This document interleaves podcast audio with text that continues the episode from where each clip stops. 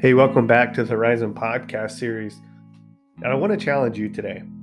Do you really know how to create a winning mindset in your team? Now, if you're listening to me and I sound a little muffled, I'm getting over a cold, so I apologize for that. But this thought's kind of been on my mind for a while, and I wanted to put some content together because with everything going on in the news and the the workplace, the uh, massive turnover, the disengagement that you're seeing from companies and from employees, you know, as I talk to business owners and I really talk to a lot of people, the frustration hits because all of this can be avoided if the steps were taken sooner to be proactive with your teams and not reactive. But what does a proactive leader look like? What does a proactive winning mindset look like? What does it feel like? How do you see it in the workplace? How do you know that you're doing it correctly? Look, I've worked with a lot of leaders. Some were really good and some were really bad. But the best ones I worked with, they were proactive. They didn't sit around and they didn't wait for employees to become disengaged. They built those relationships and they built a foundation so that when the hard times hit, the good relationships stayed. And that's what's missing right now. We're not building these relationships on the backs of the purity conversations of what can I do for you as the leader? what do I need to do to make your life easier?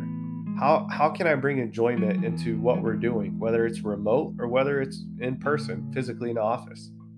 There's something you can do to bring ease to your teams, but it doesn't always have to be buying stuff or have to be getting gifts. Yes, that appreciation is nice and people do enjoy that, but you're going to have way more success with building the relationships and those conversations you have daily, weekly, and sometimes hmm. monthly, depending on what position and, and how often you interact with them. But I'll tell you this if you're going longer than 30 days without speaking to all of your teams or every employee in that organization getting a check in, you're going to fail. You can bet money on it. I'll bet money on it. You're going to fail. But the reason you're going to fail is because you're going to forget those people over time, and it happens. You can't tell me that it doesn't happen. Building that strong relationship is ensuring that everybody is getting an equal and fair check-in. But that check-in just can't be a simple conversation. Hey Dustin, how are you doing today? What's going on? What can I do for you? Okay, that's great. Yep, I'll see you I'll see you next time we talk. You have to interact more. You have to create that relationship that goes much further than that. It's got to be a relationship where you sit down hey Dustin, what's going on in your life right now? Like give me give me three great things that you're happy about. Give me three things that you wish would change, whether it's in your life or, or in your career. You know, give me three things that I can help you with. What's your biggest frustrations? What makes you not want to come to work? Am I being the best leader that you need? When you start asking those questions, that's when you're going to get to the root and start to become a proactive leader. The problem is leaders don't want to ask those questions because they don't like the answers. They're not going to like the feedback that they're going to receive because guess what? The problem may be you. It may be you as the leader. It may be what you're saying. It may be what you're doing. Heck, I'll even tell you it's probably what you're not doing and what you're not saying. But you know what? A lot of leaders do this. You don't have to feel bad. I firmly believe leaders don't wake up and decide to be horrible bosses. I really don't believe that.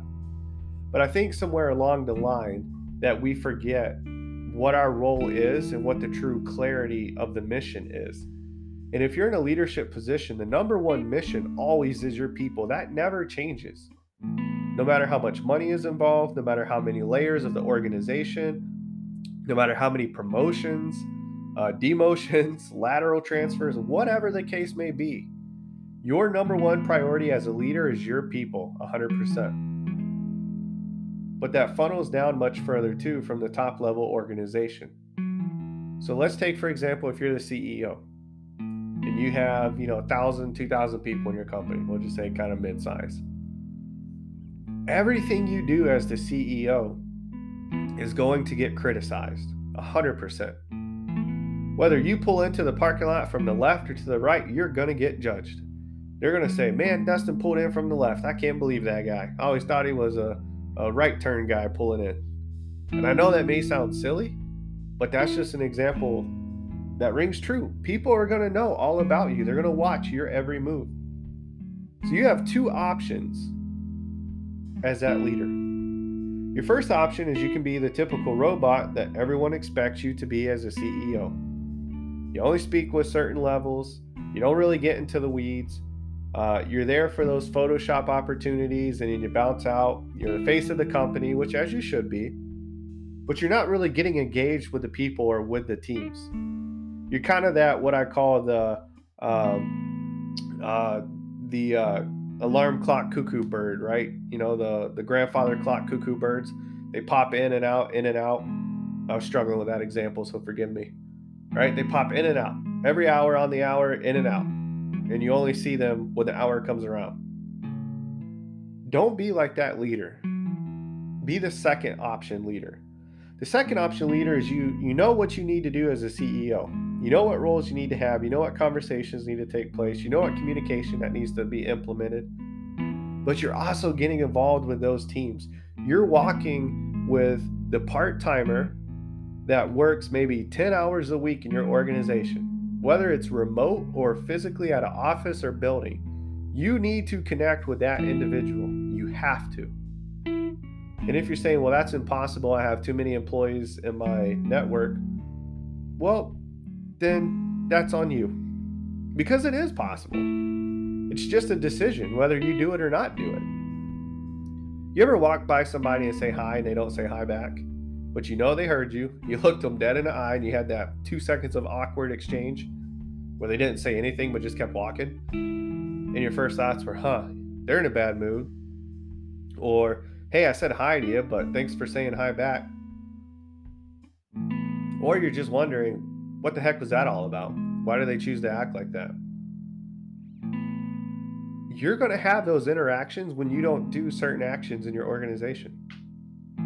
When you don't talk to everybody at a meeting or make time to shake everyone's hands. Yes, I get you have a busy agenda. Yes, I understand as leaders there's 50,000 priorities. But the minute you start to compound all those priorities over talking with your teams, getting to know your teams, really building those relationships with your teams, you're going to start to shift all your priorities from there on out. And the one priority that'll never be important to you is your teams. So you have to really think about those actions and what you're doing, what you're not doing, what you're not saying, I guess is really more important. Being that servant leader is showing that you're there for the teams that you're there for that individual that you can pick up and recognize on body language. When you walk into the office, stop focusing on your report, stop looking at resumes, stop looking at the daily stocks to see where the company's at. You know what your stock is? Your stock is those individuals that are breathing around you. That's your stock of the company. If you take care of that stock, that will influence the real stock out in the world, the money that's coming in. And the reason I say that is because those individuals are going to be motivated and they're going to believe in the mission that you have as the leader for the team. No matter what organization or company you're working in, your stock is those breathing bodies around you. And if you stop focusing on those breathing bodies, you're to lose. You might as well flip your little fancy name tag over. You're to lose. It is so crucial nowadays that businesses and organizations need to understand from 2022 moving forward, the stock is in the breathing bodies that work for you. You have to invest in them. You have to invest in the technology to make their life easier. You have to invest in the, the leadership and the development training that makes their life easier. And how do you invest or how do you invest in that? Well, it's situational training, right? It's under stress training. Train your teams to work under stress. Do those role play scenarios. And if you're getting too busy where you're like, we don't have time to do training, or we don't have time to really develop the way I want us to, well, then when are you going to have time? When you make another hundred million? But then you'll just come up with some new excuse as to why we can't train. We're too busy. You know, every time I hear a leader say we're too busy to teach and train, or we're too busy to to just book four hours to, to develop a team, I always want to ask, well, when's that perfect time going to be in your slow season? So when's your slow season? Because what you just told me, you never slow down, business is growing. What you focus on is what the priority is. It's what the culture is. It's what creates a unique environment within your organization. You have to focus on these things in order to succeed. You have to really focus on the servant leader mindset. And if you're too proud or if you're too uh, nervous or too anxious to ask for feedback, you're going to fail as a leader. I can't stress that enough. Get over the fact that the feedback may hurt your feelings. Get over the fact that you may be the problem as the leader.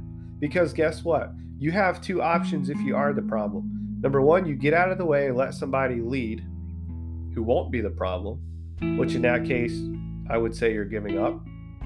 Or option number two, figure out how to change.